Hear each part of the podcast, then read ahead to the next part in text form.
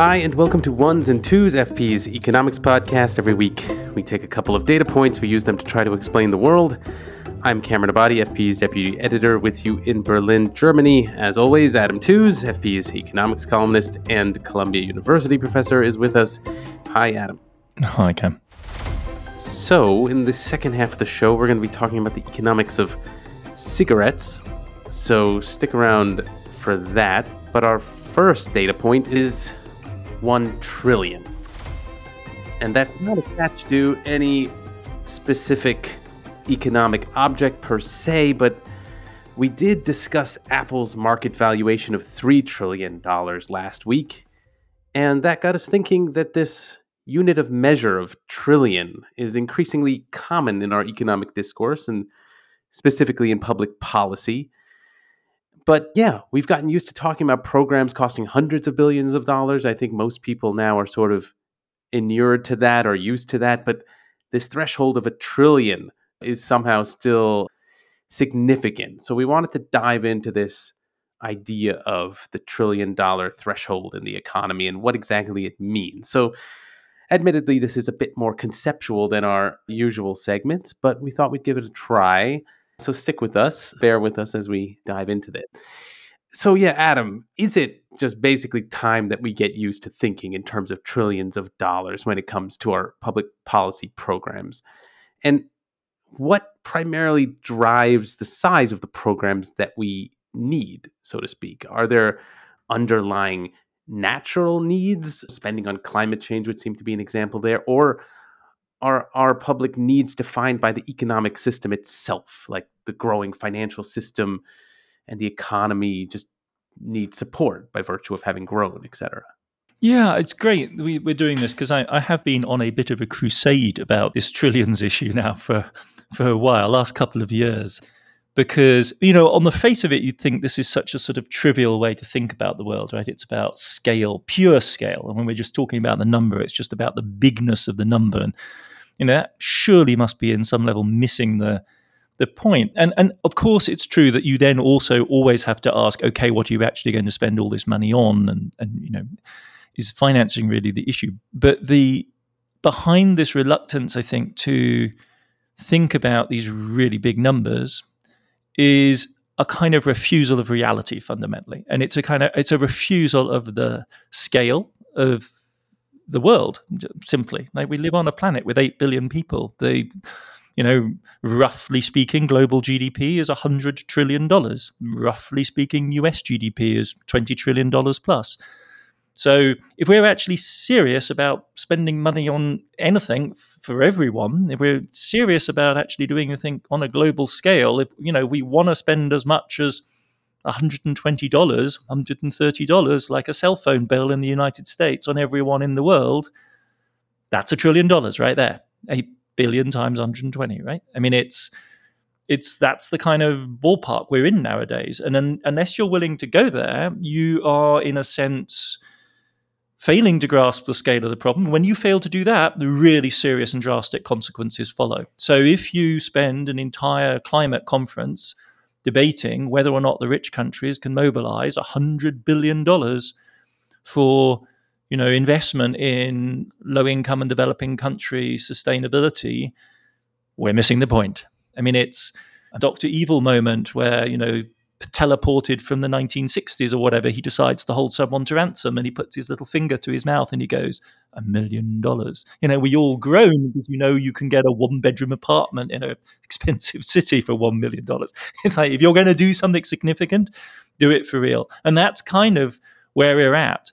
So, yes, if you've got a $100 trillion global economy and you're going to spend you're going to try and decarbonize it, you have to brace for, over the period of decades, maybe $100 trillion in investment spending over the next 20 to 30 years. Decarbonizing by 2050 probably entails $100 trillion of spending. Broken down over 30 years, that's $3, $3 trillion per annum. That's about 3% of global GDP. That's you know a defense budget's worth of spending across the whole globe. If you're not doing that, if you're talking hundreds of billions of dollars, you need to look in the mirror and say to yourself, we simply are not taking this problem seriously. This is my reaction also to the Inflation Reduction Act enthusiasm. $380 billion over 10 years is $38 billion a year in an economy of $20 trillion. Folks, you're not actually serious. That's 0.1%. What? Give it, you know, be generous. 0.2% of American GDP. 0.2. So two tenths of 1%. I mean, that's now, of course, you then multiply it up. You imagine you're going to get various types of things going on. But really, are you doing enough, right? That's the central question. And that's where the trillion dollar moment is really the significant one. We have to somehow wrap our heads around this scale because this is the simplest, really, in some senses, the simplest expression of the sheer awesome scale, complexity, and pace, dynamism, right, of the world that we're in. $100 trillion throws through the global economy every single year. It's another $100 trillion next year. In fact, it'll be bigger because the global economy grows, right? It was another another moment like this for me was when Macron and Merkel were haggling over Eurozone finances, as they were wont to do, you know, and Merkel put her little Dr. Evil finger to her mouth and says, well, I think it should be low double digit billion sums. It's just like, Frau Merkel, Frau Angela Merkel is a very smart woman. Angela Merkel knows perfectly well that the, the size of the Eurozone economy is measured in tens of trillions. So when she comes along and says, well, I think the overall, you know, common funding framework should be low double digit billions, she's basically saying with a kind of a wink, we're not serious about this. Hmm. I do want to clarify, I suppose, when you make this appeal, who is your imagined audience? I mean, there is a kind of group of policymakers and elites who have responsibility for thinking on a global Yeah. scale. Yeah. But then I, I guess I wonder is there a democratic problem there? Because most normal people in their normal lives are precisely not encountering this scale. In other words, there's a kind of educational function also, I suppose, that elites have to sort of encourage the public to think on this scale or introduce this idea. Yeah, I mean, I don't know about the elite thing, but that's why I'm glad that we're doing it on the show. Like, you know, because I think it's three tiered. Yes, I mean, politicians have to be willing to take these kind of numbers, as the Germans would say, take them in your mouth, right? They need to be willing to express them. Communicators, people in the public sphere, they need to stop panicking when these kind of numbers are raised. Journalists, in other words, folks like us doing this kind of podcast, we need to socialize this. And voters need to demand it. Voters need to say, I don't think you're serious if you don't come along. You know, think about when we had the Build Back Better discussion in the Democratic primaries ahead of the 2020 election. That was a moment, I think, where the Sanders campaign, by starting at the realistic level, which is that for the United States, over a 30 year time horizon, or even over a 10 year time horizon, forget 30 years, over a 10 year time horizon, the US should be talking about an investment program in the order of 8 to 10 trillion dollars. That's nothing more than realistic. That's because the world is radical and huge and this problem is urgent. And that's what it means. And that's essentially just the defense budget of the US, right? That's just the Pentagon's budget. That's all you're promising to talk about. And by saying that, that campaign changed the discourse for everyone so that even very mainstream Democrats, including Pelosi and Schumer and, and Biden, got on board with this and started pushing really big numbers as well for the stimulus package and then the original draft of Build Back Better that, of course, got kneecapped by Manchin and so on. But that is what I'm talking about. We need to we need to unfetter this conversation. We need to shift the Overton window. Window. So, just on a basic level, can we actually afford trillions in spending or, or debt? Well, the affordability, I think, is a is you know has three elements. The first is you know what is your income, and if your actual income is is measured in tens of trillions, as the United States GDP is, then trillions of dollars mean fractions of that income which are not insurmountable, right? If you borrowed 5% of your income for some major investment, you wouldn't panic. So, yes, if your income is in trillions of dollars, then your collective borrowing capacity and your spending capacity is in trillions of dollars too.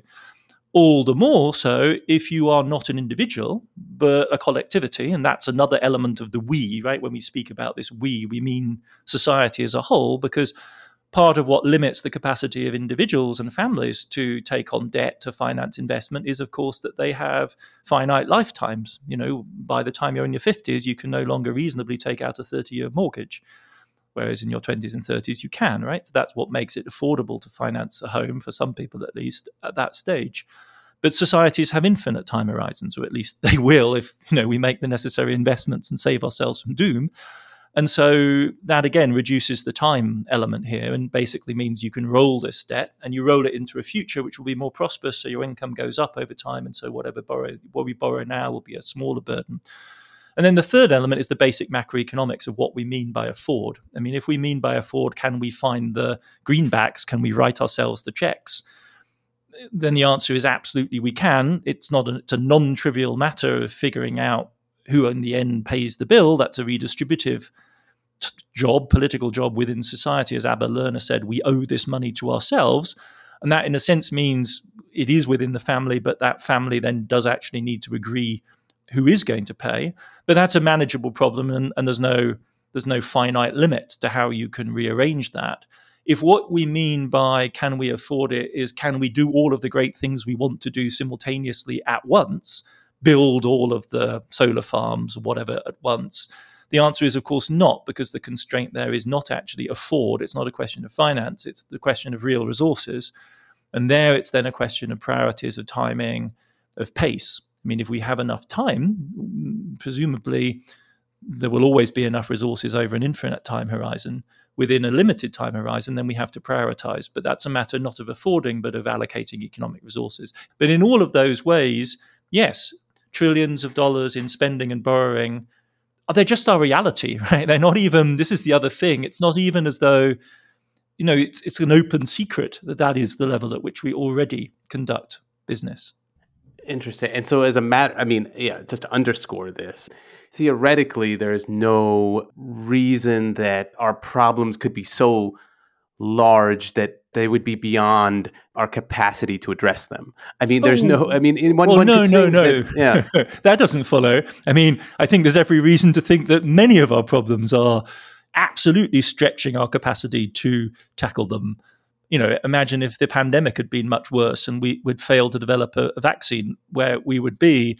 Well, as a matter of financing, as a matter of yes, as a matter of precisely. financing, the constraint is not financing and constraint is not financing. Yeah, precisely. Okay, because I asked because one could imagine that one is contemplating things on this scale, one could feel insignificant. One could sort of feel a sense of hopelessness when one considers the scale of our problems. But you're saying, don't fret. You can. We can actually consider all of our problems and not have to worry that we won't be able to, at least financially, be able to address them. Fret about the right things is what I'm saying, and and don't allow your anxiety about the big money numbers to get in the way of urgently addressing the things we absolutely need to be fretting about. What would be catastrophic would be if we, for fretting over the money numbers, failed to address the real issues which determine how we, our children, our grandchildren, great grandchildren will live collectively. That's exactly the thing we need to get over. We need to get on with making a planet inhabitable for 8 billion people, however big the money number turns out to be, because that isn't the issue. The issue is resources and technology and skills and politics. That's where the real rub is. So, obviously, in a mathematical sense, numbers are continuous. You know, there's no break between them. We can count as high as we like into the infinite and there's no break there. But that doesn't seem to be the case politically. It seems programs grow stepwise over time in kind of stretches of punctuated equilibrium. I mean, why is there that difference if you were to venture a guess there? I think it's a combination of three things. Um, the first is a kind of well known psychological fact. We all encounter it in stores all the time, which is the so called magic number or price point phenomenon. And in other words, we'd rather pay nine ninety nine than ten dollars for something, even if you know it's one cent difference.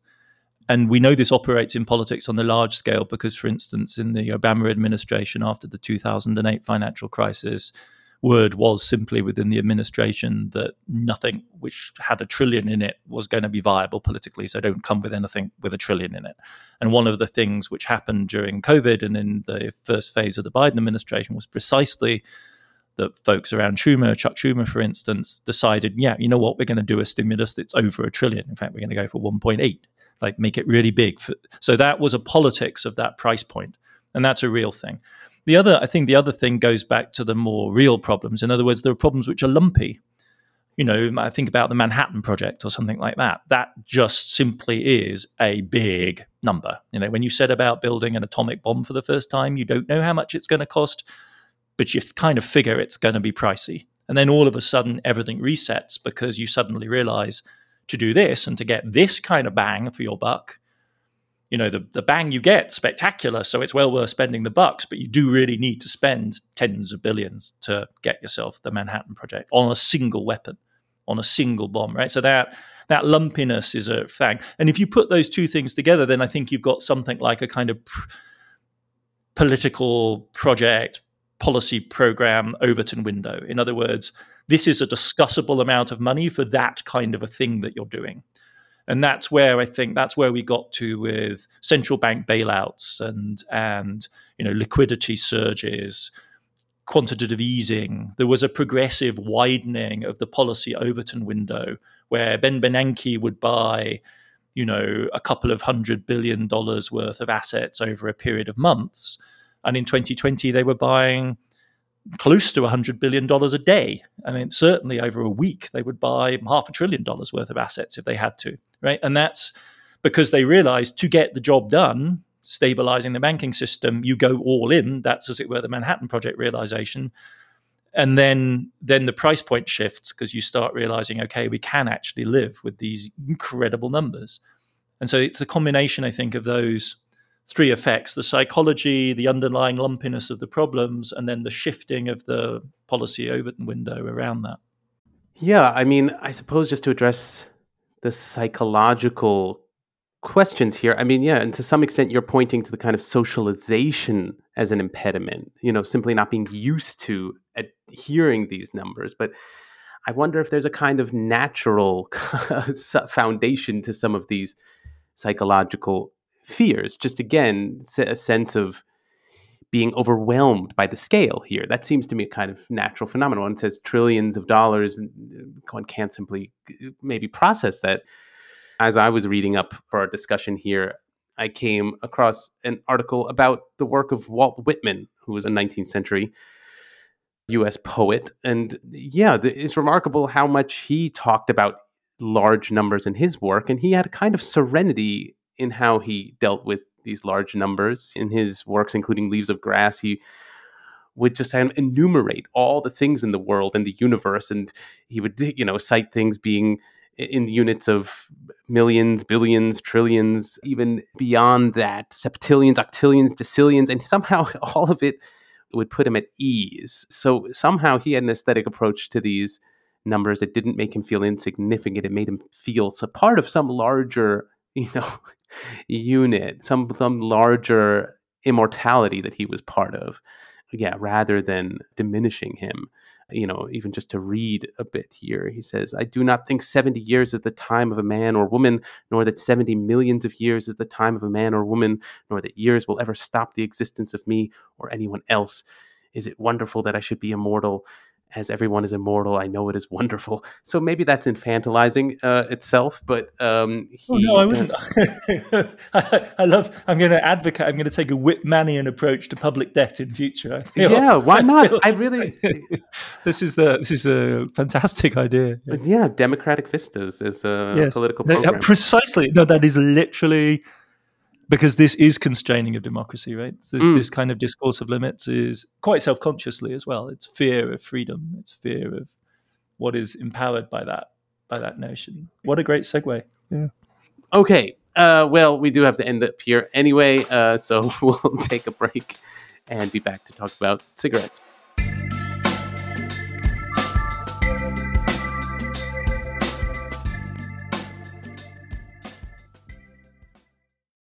Our next data point is 35%. That is the share of sales of tobacco company Philip Morris that are now derived from smoke free products, including the e cigarettes that have become increasingly popular in recent years as an alternative to classic cigarettes. For Philip Morris International, it's not exactly cold turkey. The transformation here is away from those traditional cigarettes there are likely to be less traditional smokers in years to come, and now e cigarettes are taking over a share of the market. Philip Morris International says many countries could end sales of combustible cigarettes within 10 to 15 years. Joining me now. That 35% is the basis of Philip Morris's claims to investors and shareholders that it should be considered an ESG company, a company that adheres to environmental, social, and governance standards.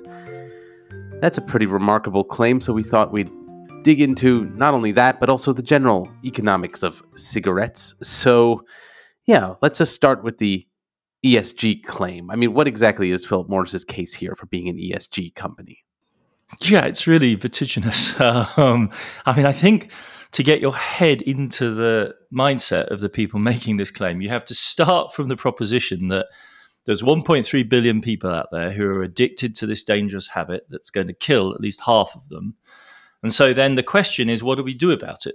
And you don't ask questions about how you ended up in that situation or who's responsible for it but then the question is how do you how do we address this crisis and realistically speaking 1.3 billion people are not going to go cold turkey and quit so the way forward is to reduce the harm being done and so the way forward is to sell them various types of vaping. So whether it's a vape, which is a fluid with nicotine in it that you heat, or whether it's Philip Morris's product, which is called IQOS, I gather, which is more like a stick form of nicotine.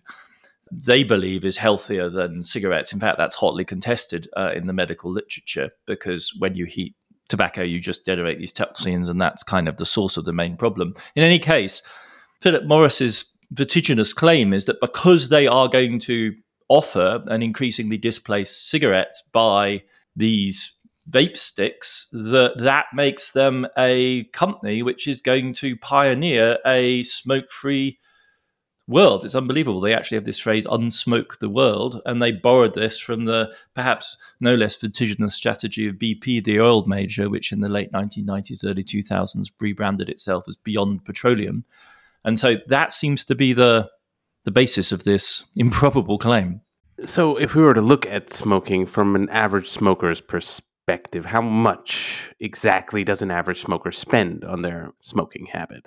It's a gigantic amount, and it depends crucially not on the cost of producing the cigarettes, which are trivial. It costs 25, 30 cents to produce a pack of cigarettes, unbelievably. They're one of the original mass produced, mass consumed products in the world, actually.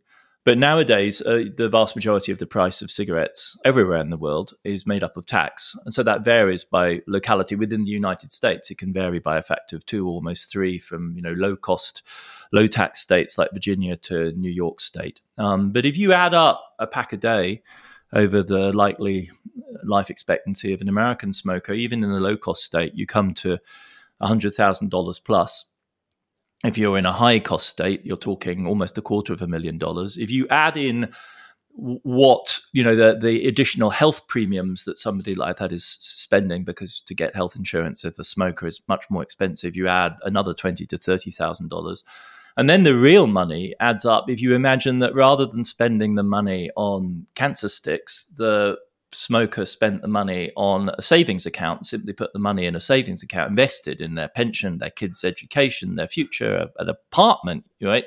You're talking really huge amounts of money. So even at a modest interest rate of 4%, the lifetime smoking habit of a New Yorker would probably add up to three quarters of a million dollars in terms of foregone accumulated savings. Massive amounts, just in purely economic terms, not accounting for the lethality of the smoking habit. Yeah, that truly is a, life changing amount in an in individual's life. But if we were now to look at the sort of spending on a social level, I mean, how much societal health spending is tobacco use responsible for?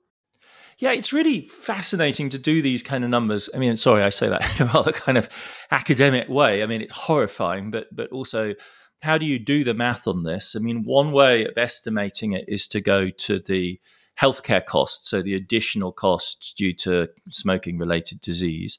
Another one is to do with lost productivity due to illness. And a third is the lost productivity from premature mortality. So if you add up all of those together, you end up with truly staggering numbers. So the WHO, the World Health Organization, has done estimates which put the cost to world society easily in the trillion dollar, perhaps even close to $2 trillion mark. The healthcare expenditure alone is thought to run to you know, at least half a trillion dollars. So the, the, the, the, most widely circulated estimates date back 10 years to 2012. So we should probably update those. But at the time, they estimated it was 5.7% of global health expenditure. So one in $20, which is quite staggering if you consider the full range of things that have to be covered.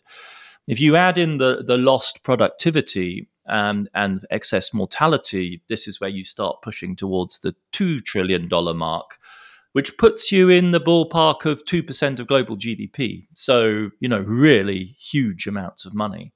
For the United States alone, and, and, because the US is a rich country, and so therefore lost productivity and lost lives are valued more highly, according to the rather sort of cynical, cold blooded logic of this kind of calculus, you end up with a figure for 2018 of at least $600 billion a year in, in lost uh, income. Half of that is, well, uh, 240 billion of that rather is healthcare spending.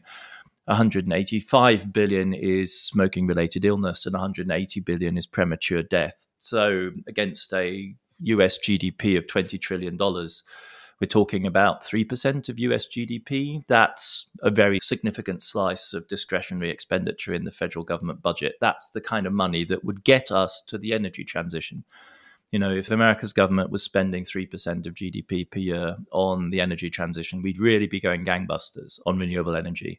So we're talking absolutely massive costs. So by one estimate I saw, the societal cost of a single pack of cigarettes comes out at about $35. So taxing them at $10, $15 is actually not fully capturing the cost here.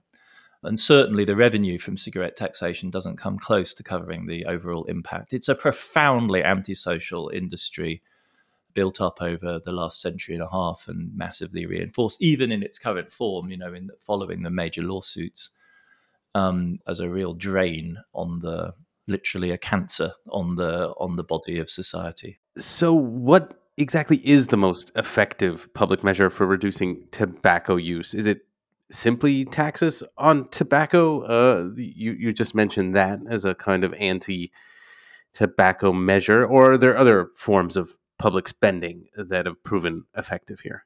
The literature seems to be very unambiguous and, in fact, quite determined to make the point that taxation is the way to go here. So, a 10% increase in price appears to reduce cigarette consumption by between 3 and 5% and it's particularly effective with young smokers. So they're two to three times more likely to respond to increases in prices than adults, and lower income populations who are multiply disadvantaged, uh, obviously, in so many ways, are also more likely to smoke fewer cigarettes if the price goes up. So we're really talking about millions of lives that can be saved by simply upping the price uh, of this, um, you know, antisocial product. Um, millions of lives. So the WHO estimates that no effective global tobacco control measures save between five and seven million lives a year. Simultaneously, of course, there is also, as a result of this taxation, a, a very active illicit underground global network of cigarette smuggling, either of legitimate um, original manufactured cigarettes or of much worse counterfeits, which are produced at much lower quality standards and are even more dangerous than the original branded cigarettes that they replace. And even in advanced economy markets like the UK, they're estimated to account for 20% of cigarette consumption, particularly attractive to young people who like to buy cigarettes through illicit channels. And in developing market economies, it's even larger. In places like Malaysia, the uh, smuggled share goes up over 70%. So, there we're talking about a largely uh, unregulated trade in a very dangerous product. Yeah, that, that leads me to the last question I wanted to ask here, which is about cigarette use elsewhere in the world. I mean, if traditional cigarette smoking is on the decline in the West, again, that's Philip Morris itself is stating that as a goal of its business. But how does it look in an international context? Do do, do people in developing countries still spend on cigarettes and when, when, when they get a certain amount of discretionary income, is is is smoking still one of the things uh, that t- that they tend to spend on? Yeah, this is absolutely part of the cynicism of the Philip Morris effort to brand itself as a you know an ESG asset because whilst they are pushing the non-smoke generating versions of cigarettes, which they you know suppose are healthier to advanced economy markets, they are pushing regular conventional cigarettes very hard in markets like Egypt, Thailand, and Turkey, which are amongst Philip Morris's most rapidly growing markets worldwide. and that you know it's it's an open secret and visible in their annual reports that they are pursuing this sort of twin track strategy Ar- around the world. Of the 1.3 billion uh, men and women that use tobacco regularly, 80% are in lower middle income countries and um, there are huge variations, however, very interestingly. So, so Africa as a whole, sub-Saharan Africa, notably, has the lowest rates of cigarette use in the world and very low rates amongst women. By contrast, in Asia, for men, uh, East Asia notably, in China, for instance, fifty percent of men smoke, and the rate is lower in the Middle East. But there's a huge gap there between men and women. And uh, across much of the emerging market and low income world, there's still disinhibited advertising of the classic type that you and I were exposed to, Cam, as kids. You know, the Marlboro Man advert selling cigarettes as cool that, that prefaced every single movie I went to in Germany as a kid. Vividly remember the scenes of it. It's the first place I first saw the Grand Canyon was in a Marlboro advert, and it was a very, you know, it was a very beautiful film. But in Indonesia, they recently ran a campaign, you know, be strong, be daring, be brave, be Marlboro. So that kind of advertising is still going on. And the the awesome implication of this is that if you think of cigarette smoking as a global pandemic and you think of the first wave of consumers to be sucked into this in the late 19th and early 20th century being our grandparents and great grandparents who were heavy smokers and began to die in large numbers in the 50s and 60s of cancer, which is what then produced the medical research and the evidence and the campaign against smoking as a cancer cause the majority of the deaths which are coming our way in the 21st century, and we expect a billion people ultimately to die of cigarette smoking. The majority of those are going to be in the low income and emerging market world, and, and that will play out inexorably. Um, more or less, regardless of what we do now with regards to you know reduction, those deaths are feeding through the bodies of, of hundreds of millions of people around the world in the form of cancer and, and will will overwhelm or at least impose huge pressure on the healthcare systems of middle income and low income countries in decades to come. Hmm. Do just for my own edification, do these are, are the cigarette companies primarily from the West, or do they have sort of local cigarette companies as well that are major players here? Do you happen to know that? It's a quite concentrated industry, so the big global players tend to be the the original Western players. Mm. Yeah, I could imagine. I could. I ask this because I could imagine some kind of anti-Western kind of uprising. You know, uh, you know, against this drug being sort of pushed on the developing world from the West. You could. Uh, I don't. I don't know if at some point there'll uh, uh be some kind of self-consciousness about about the kind of trap almost that uh, the West seems to be imposing on the rest of the world with these cigarettes. But again, I guess it's uh, plenty of people enjoy smoking them despite all the bad effects. Okay, we'll leave it there for now. Ones and Tooze is written and edited by me, Cameron Abadi, along with Adam Tooze. It is produced by Laura Rosbrow Telem and Rob Sachs. Our social media manager is Claudia Tatey. The executive editor of FP Podcasts is Dan Ephron. This show is made possible through the support of foreign policy readers. If you're interested not just in Adam Tooze, but news and analysis from around the world, consider subscribing. Ones and Tooze listeners even get a 15% discount. Just go to foreignpolicy.com slash subscribe and use the promo code TOOZE at checkout. That is T O O Z E. And listeners, as always, we love hearing your feedback. You can send us voice messages on the Ones and Tooze homepage on foreignpolicy.com, or you can email us, podcasts at foreignpolicy.com, or tweet us. That's at Ones and Tooze Pod. Thanks very much for listening, and we will see you back in your feed next week.